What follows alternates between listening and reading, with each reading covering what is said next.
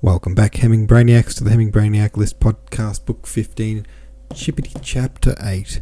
A soldier tells the rest of that he heard that the French corpses didn't stink and that Napoleon was taken twice but flew away after turning into a bird.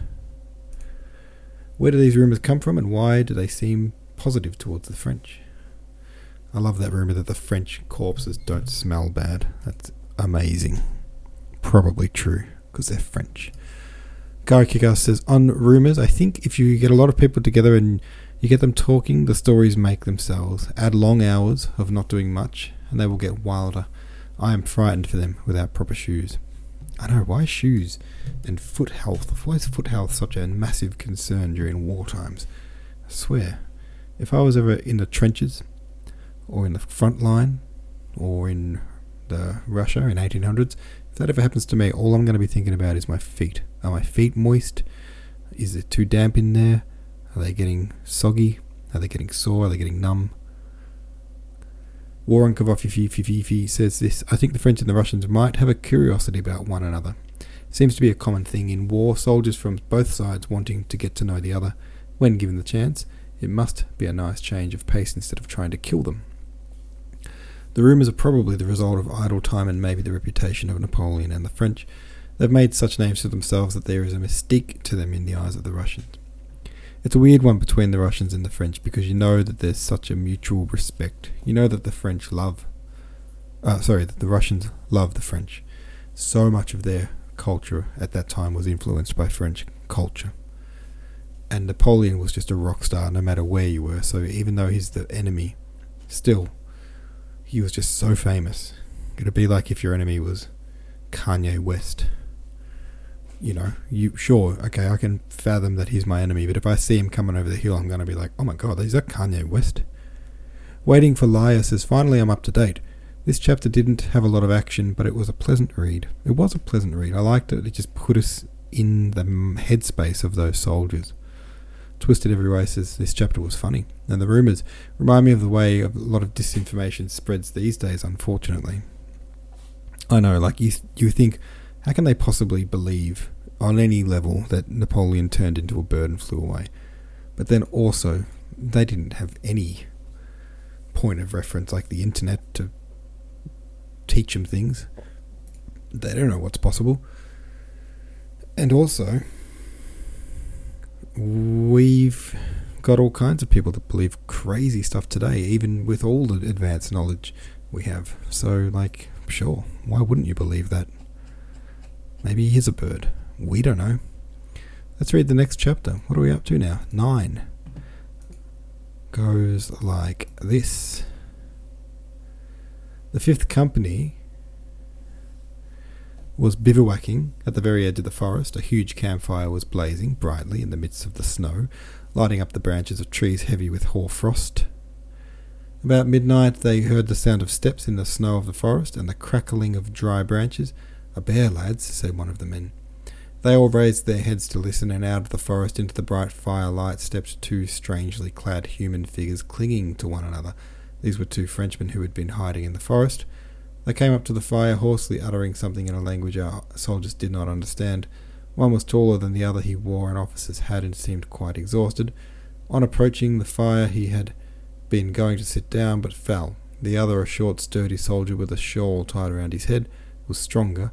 He raised his companion and said something, pointing to his mouth. The soldiers surrounded the Frenchman, spread a great coat on the ground for the sick man, and brought some buckwheat porridge and vodka for both of them. The exhausted French officer was Ramballe, and the man, with his head wrapped in a shawl, was Morel, his orderly. When Morel had drunk some vodka and finished his bowl of porridge, he suddenly became unnaturally merry and chatted incessantly to the soldiers who could not understand him.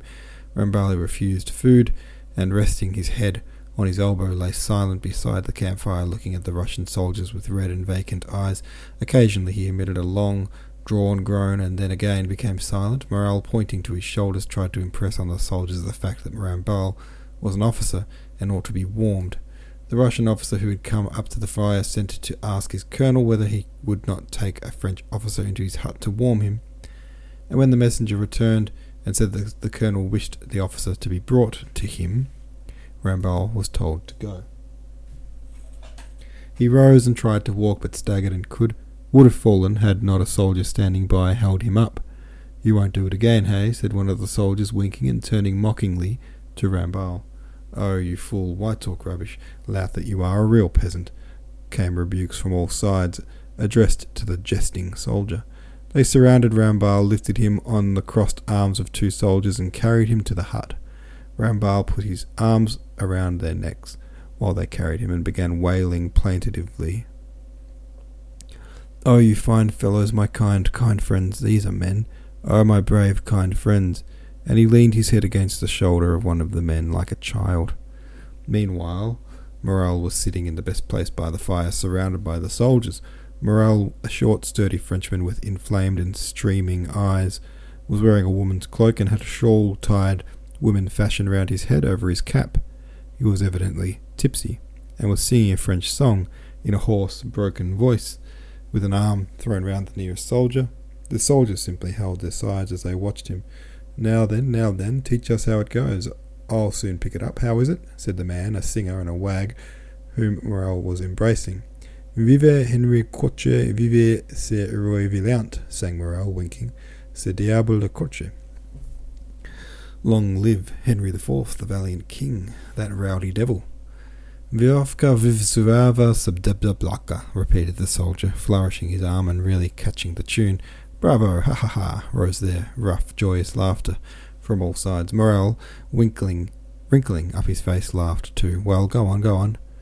Qui est le triple talent des bois de battre et de terre un ver galant?